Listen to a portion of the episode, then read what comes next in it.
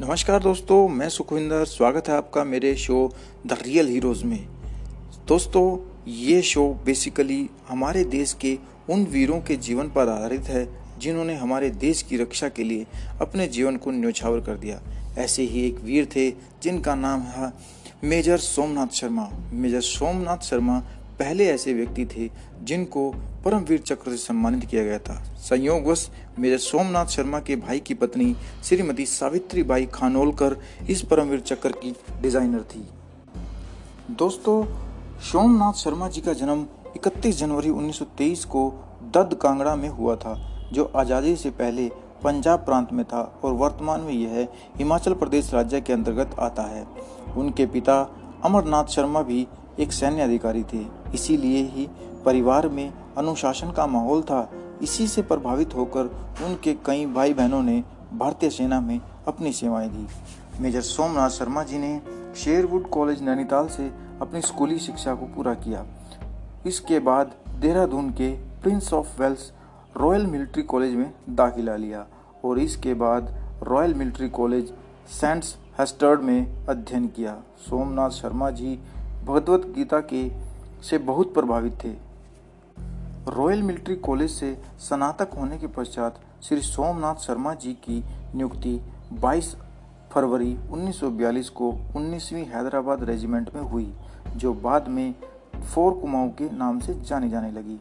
अपने अदम्य साहस से दुश्मन को नाको चने चबाने वाले चबवाने वाले श्री सोमनाथ शर्मा जी को द्वितीय विश्व युद्ध में अपनी बहादुरी के लिए मेंशन इन डिस्पैच से अलंकृत किया गया था।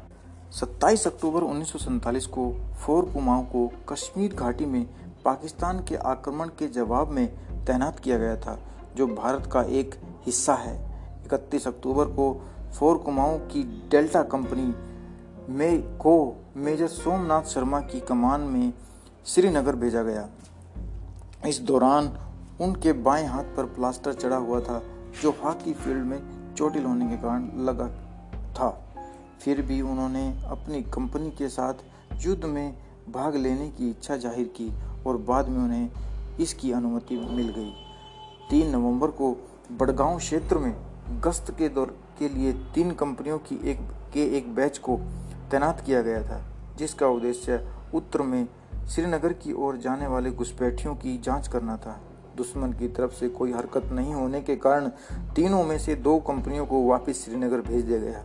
परंतु मेजर सोमनाथ शर्मा जी की डेल्टा कंपनी को दोपहर तीन बजे तक मोर्चे पर बने रहने का आदेश मिला था।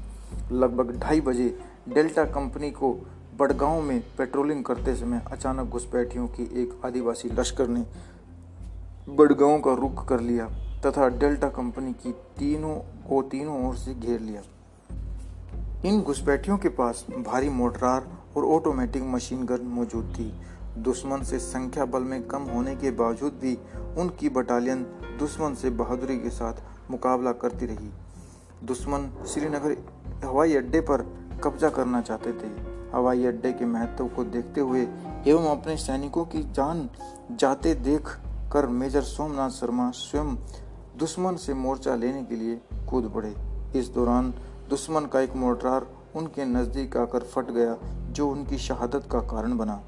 शहादत से पहले अपने साथियों से कहे अंतिम शब्दों में मेजर सोमनाथ शर्मा ने कहा था कि दुश्मन हमसे महज 50 मीटर की दूरी पर है और हमें उसकी, उससे बची हुई अंतिम गोली और अंतिम फौजी का मुकाबला करना ही होगा। इस लड़ाई में मेजर सोमनाथ शर्मा के साथ एक जेसीओ बीस बार मारे गए थे।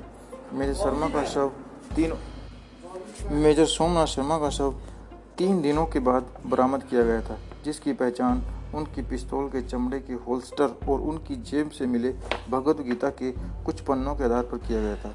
मेजर सोमनाथ शर्मा को उनकी वीरता और युद्ध के दौरान दिखाए गए अपने अदम्य साहस के लिए मरणोपरांत भारत सरकार के स्वच्छ, सर्वोच्च वीरता सम्मान परमवीर चक्र से सम्मानित किया गया। 1980 में भारतीय नौवाहन निगम ने अपने तेरह तेलवाहक जहाज़ों का नाम परमवीर चक्र विजेताओं के नाम पर रखा, जिसमें तेलवाहक जहाज़ MT major Somnath Sharma PVC को 11 जून उन्नीस को भारतीय नौवहन निगम को सौंपा गया था।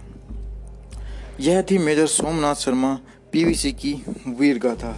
प्लीज़ ज़्यादा से ज़्यादा शेयर करें, लाइक कीजिए और लोगों को अपने वीरों की जीवन गाथा के बारे में बताकर उनका सम्मान करें। मिलते हैं अपने नेक्स्ट एपिसोड में एक और परमवीर चक्र की जीवन गाथा के साथ। तब तक के लिए जय हिंद, जय भारत।